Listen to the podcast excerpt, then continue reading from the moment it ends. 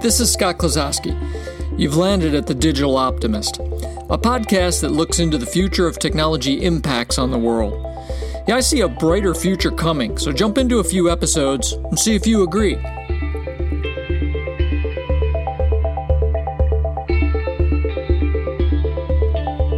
I know we're in the middle of the machine intelligence series of podcasts, but I had a request from a listener, one of my speeches the other day, who said, Hey, could you make a podcast out of the topic of this speech?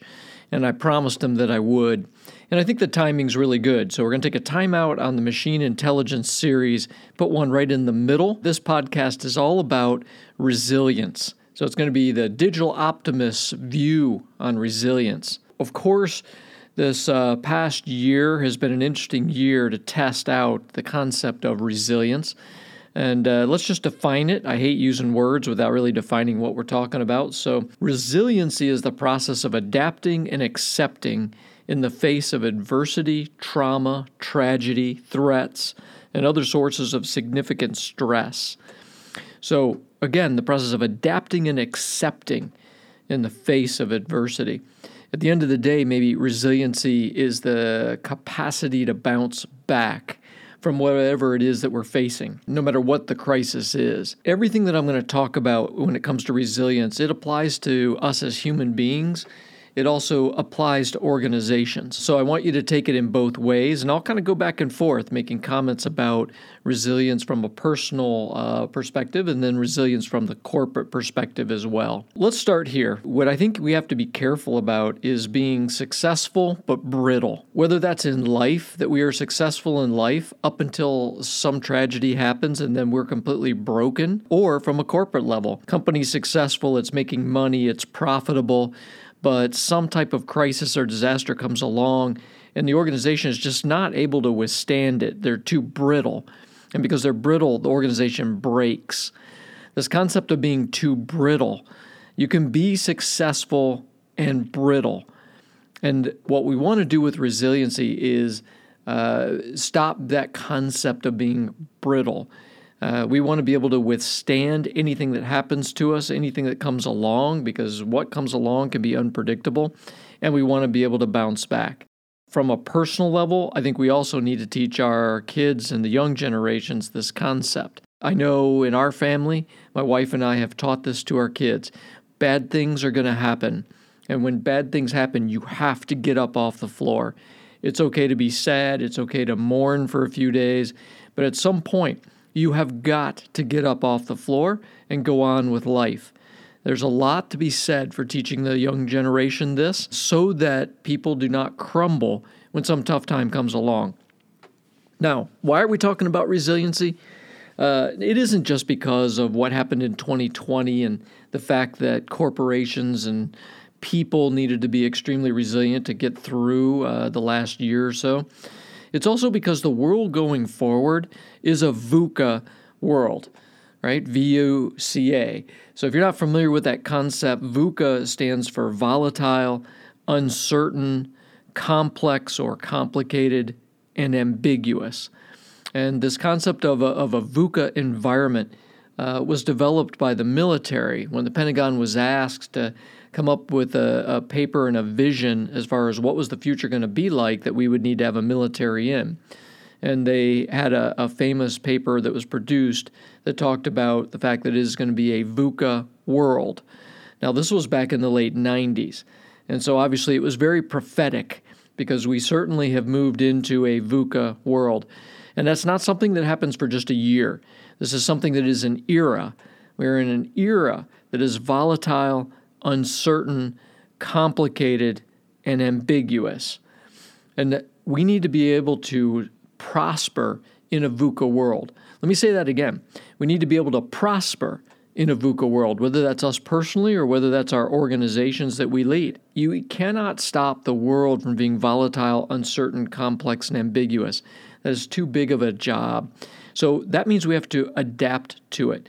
And what I think is critical is to understand uh, that maybe our success in the future is highly dependent on our ability to survive and prosper during a VUCA environment. That's one thing that I want to throw out right away when we talk about resilience is why? Why do we need to, to really focus on resiliency as a, as a topic?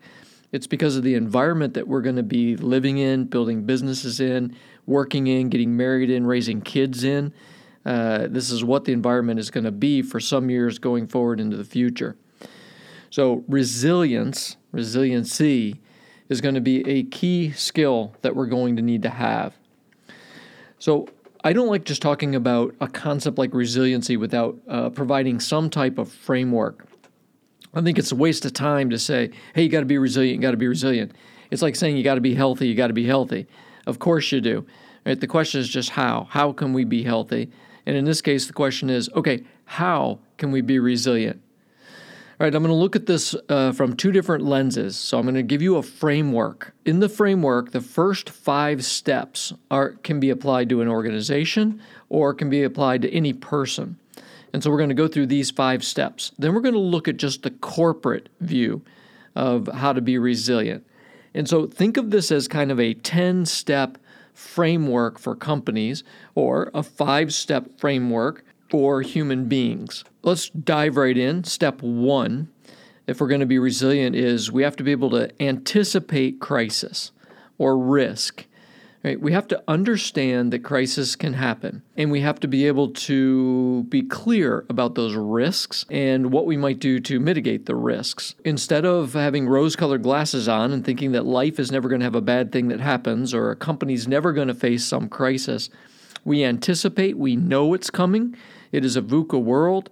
And so we're going to anticipate it, which means we're going to be better prepared for it than a lot of people will. Every day I wake up, I know that it is not guaranteed that I'm going to have a wonderful day. I know it is not guaranteed that I'm not going to have a terrible accident or somebody isn't going to die around me. Every day that nothing bad happens, I am grateful because I know the day will come when crisis will touch my life. It has many times in my years so far. I'm sure it will many times in the years that I have left.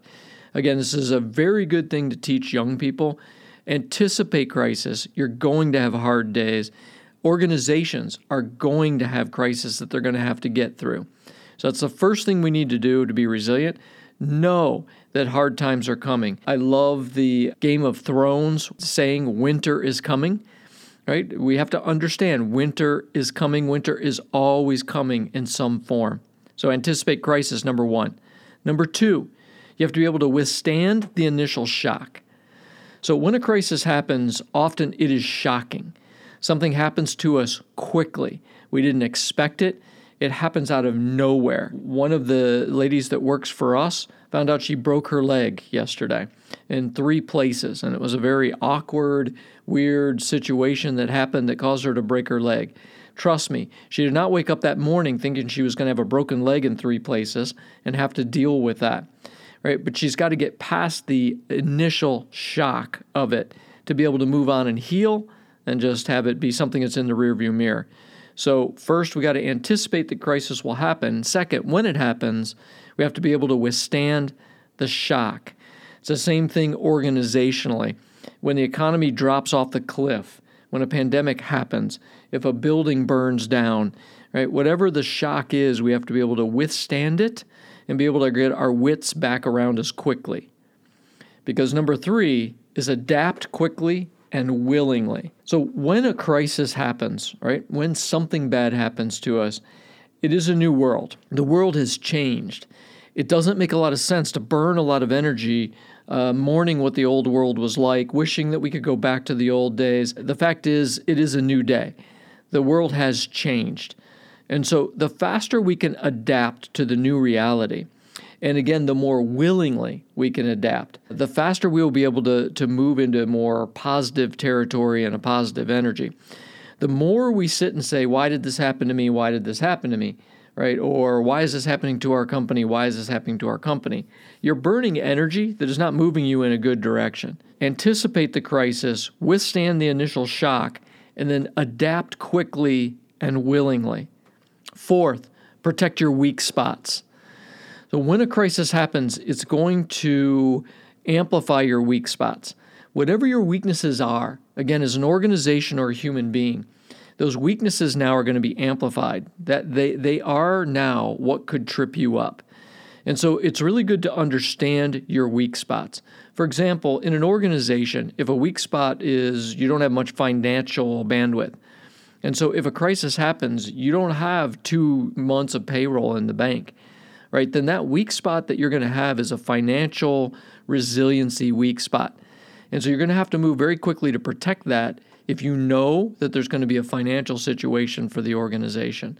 Or if you're a human being and you have a proclivity to become depressed or to be anxious and fearful, and you know that those are weaknesses that you have, when a crisis comes, it's better to acknowledge that those are weak spots and move to protect those. Find people who can help you. Make the adjustments so that those weak spots don't end up being the end of you or the end of your organization. All right, and the fifth and last of this first set of five, which apply to companies and people, survive the darkness. Survive. There's a lot to be said for just surviving, just making it through a crisis. Uh, I know that sounds obvious, but for a lot of people, when a crisis comes, they can't even imagine that they're going to survive it. They don't know how they're going to survive it. They panic, as opposed to just locking in and just saying, I will survive. I will get through this, whatever it takes. I will survive this, and I will wait until the sun comes out again. So, one, anticipate a crisis. Two, withstand the initial shock. Three, adapt quickly and willingly. Four, protect your weak spots. Five, survive. Set in, survive. All right, that's the first part of the framework for resiliency. Now, let's move on to just the corporate view. So, in the corporate view, resiliency is a big word and it's very general. And so, we need to break resilience down into five different areas. So, if we say, okay, what, what does an organization need? Right? All of those things were very human. The five that I just listed, they were human and psychological strengths that allow you to get through a crisis. The five corporate look like this. Number one, financial resilience.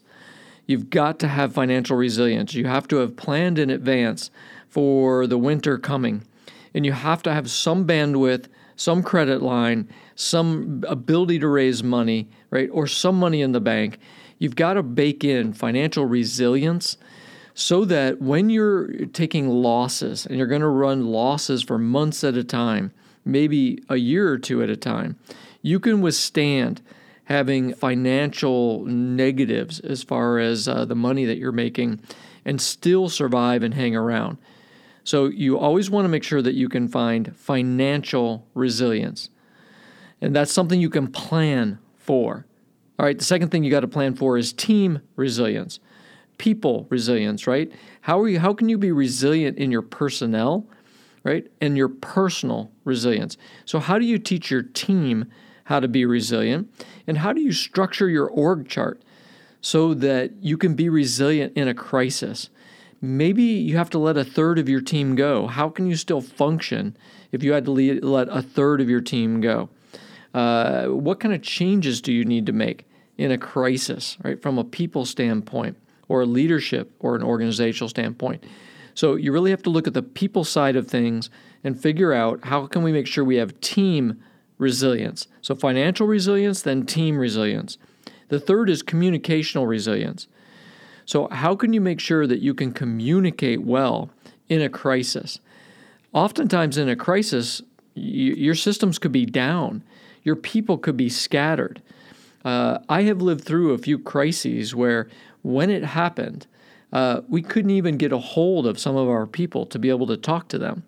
And so, one of the things to think about is in a crisis, how do we create communicational resilience so that we have an ability to communicate with everybody multiple ways and we go to a different communication rhythm when there is a crisis? Maybe that's we talk more often, maybe it's we talk left, less often, right? But how can we have communicational resilience so that in a crisis, people are aware of what's going on and have all their questions answered?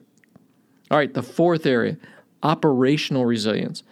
So, what can we do to make sure we continue to operate even in a crisis? Uh, in order for an organization to keep making money, it's got to operate. You have to open the doors. You have to work with customers. You have to continue to sell things or provide your services. If all of that stops during a crisis, then you have no way to make money and no way to help your customers. And there's nothing good about that. So, we have done disaster recovery and business continuity for years, but it's really time to look at the 2.0 version of those and really look at do we truly have operational resilience if we have a cybersecurity attack? Do we have operational resilience if we have a weather event? We've planned those for years, but do we have operational resilience now when there is a pandemic? Right? We really have to look at crisis now much wider and say how can we have operational resilience? And then finally, technological resilience. So, how can we make sure that our technology is designed and built in a way that it's got resilience because we're depending on that technology more and more, not just to stay up and running, but to help us be able to continue to operate in a crisis. And I, am going to go over in some detail some areas of technological resilience that we need to have so you understand what I'm talking about. But again, just to review, on the corporate resilience side, we need financial resilience, has to be a plan for that. Team resilience has to be a plan for that. Communicational resilience, we have to have given that thought. Operational resilience, how can we continue to operate and run regardless of the crisis? And then finally, technological resilience. What can we do with technology to make sure that we can do all five of the above? All right, so let's switch to technology. When I look at what technology can be, now is where we now is where we get into the area of being optimistic. As you know, um, I, I absolutely believe that technology, although there are parts of it that, that can be bad, I generally believe that technology is good. So, sure, we can become very dependent on technology, and then that can be a problem for us if the technology is taken away. Uh, no question. So, from a resilience standpoint, there's a risk if we become highly dependent on technology that is not completely stable. But I am very optimistic that uh, the way that we can look at resilience is from a humology lens. So, look at the, the integration of humans and technology to be able to get things done. So I really believe that you can design your digital systems so that they have a large amount of risk control built in, and that the combination of your people and your digital systems can provide quite a bit of resilience. So let me just give you some examples of that. And I'm not trying to give you chapter and verse of how to build a resilient network, right? That's a design issue that would be a whole different podcast. I just want you to have some big general thoughts about how technology can play a role in resilience. So, first of all, access to systems. What I mean by access is both our team members and our customers have access to our systems no matter what the crisis is. Now, that takes some planning and takes some design and engineering. You have to really think through well, what could cause downtime? And there's a lot of different things that could cause downtime. But one of the things we want to, to do to get resilience in our technological systems is think about access. Under no circumstances do we want our technology, our core technology that our customers interface with or that our people interface with to go offline. Or that the only way that that technology could be accessed is from the office. Because obviously, if that's the case, anything that would stop people from coming into the office, an ice storm, a pandemic, a fire, or a terrorist event, anything that stops people from coming into the office would take away our operational resilience. So we need access to our systems from anywhere. Yes, if you're thinking right now, go cloud based, uh, obviously, yes, moving to the cloud's a good idea, but it doesn't necessarily have to be third party cloud. It could be a private cloud. But I do like cloud configuration versus on prem, because the problem with on prem uh, is if anything happens to the premises, right, then we don't have access to our systems. So that's the first thing is you really got to think about having resilience in the access to systems by your team and your customers. All right, number 2, automating critical processes. The more you automate, the more resilient you're going to be because every time you automate something, you're taking out a human element.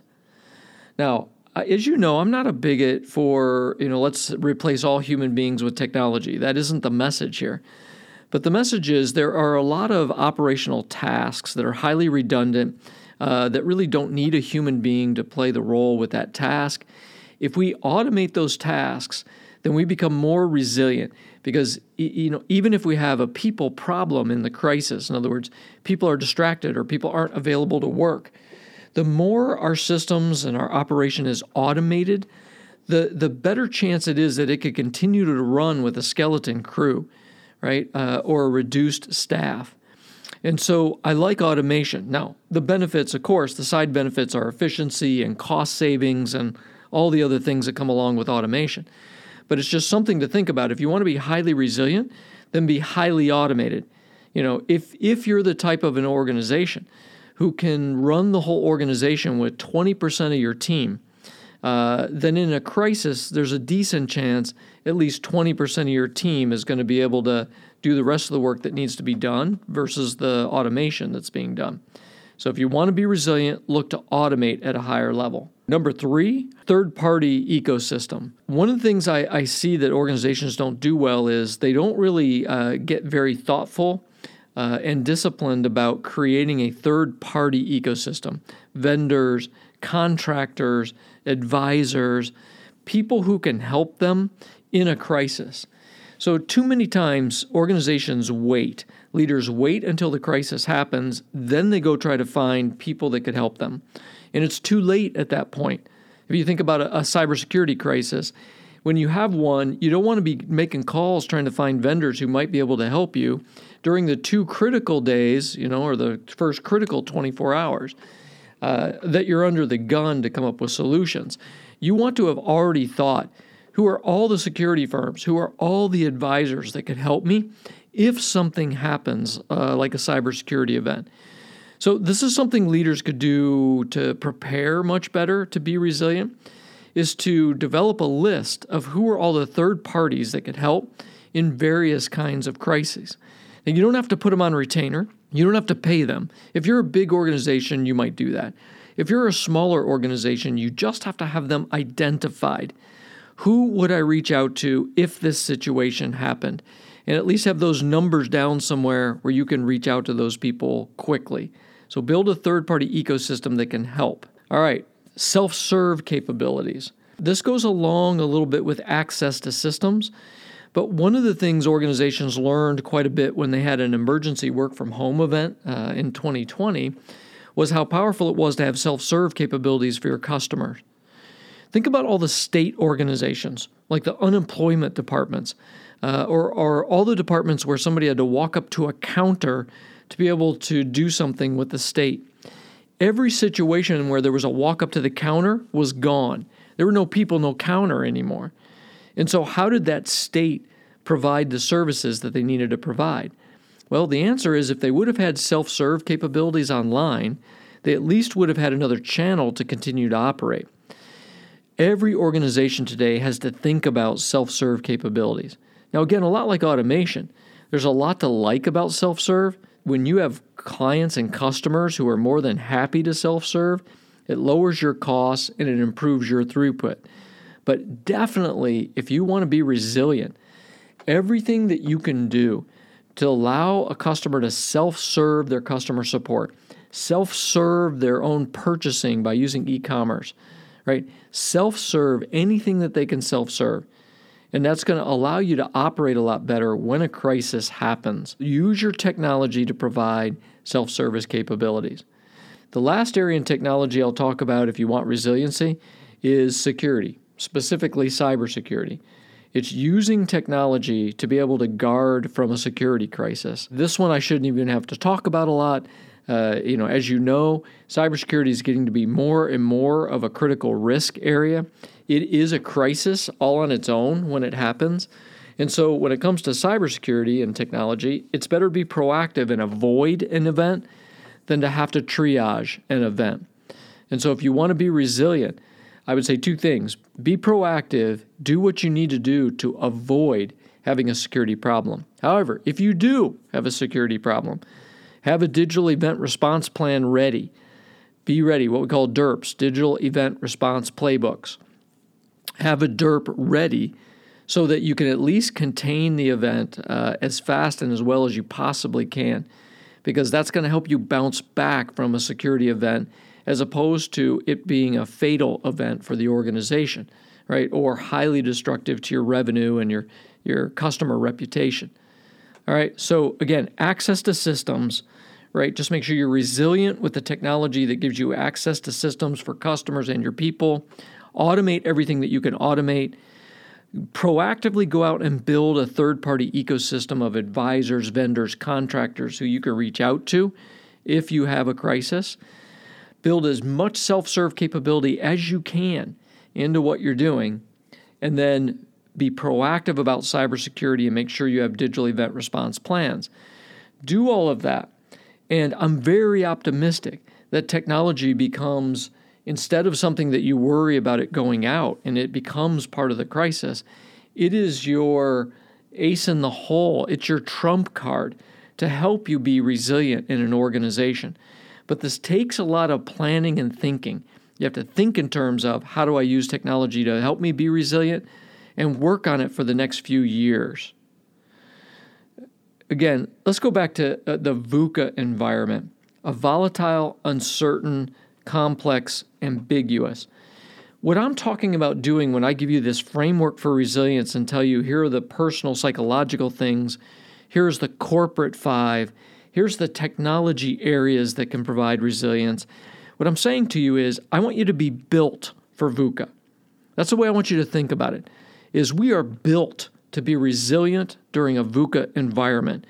We don't look at VUCA as it's disruptive and we don't like it. I want you to convert over to it's VUCA and I like it. This is my world. This is my environment. We are built for this.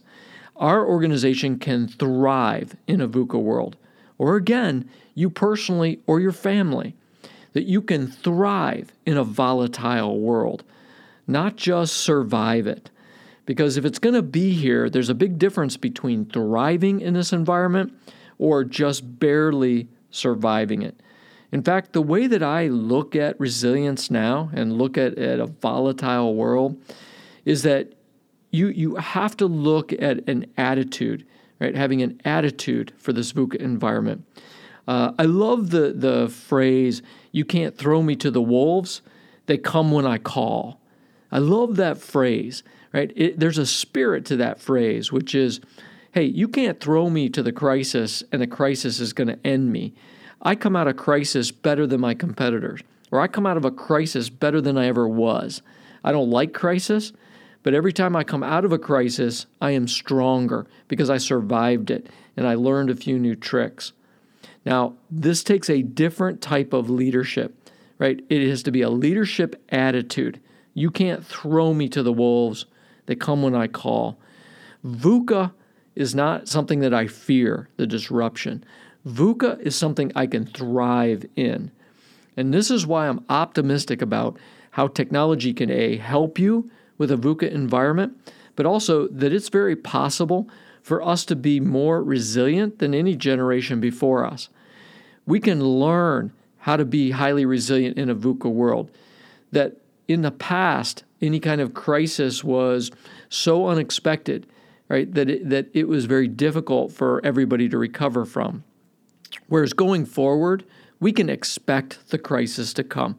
We can have planned for it. We could have architected our systems. We could have built ourselves psychologically to be able to handle any crisis. So, like I said, I'm optimistic about what technology can do to help us be able to prosper in a VUCA environment, but you got to get in front of it. So there you go. There's a there's a podcast that uh, we had a request to do. And so, uh, yes, it's in the middle of our series on machine intelligence. We will go back next episode and talk about machine learning and deep learning, get back into the concept of how machines are intelligent and what that's going to look like in the future and why I think that's a good thing. So, for today, think about being resilient. Think about what you're teaching the people around you, your family, your organization about resilience.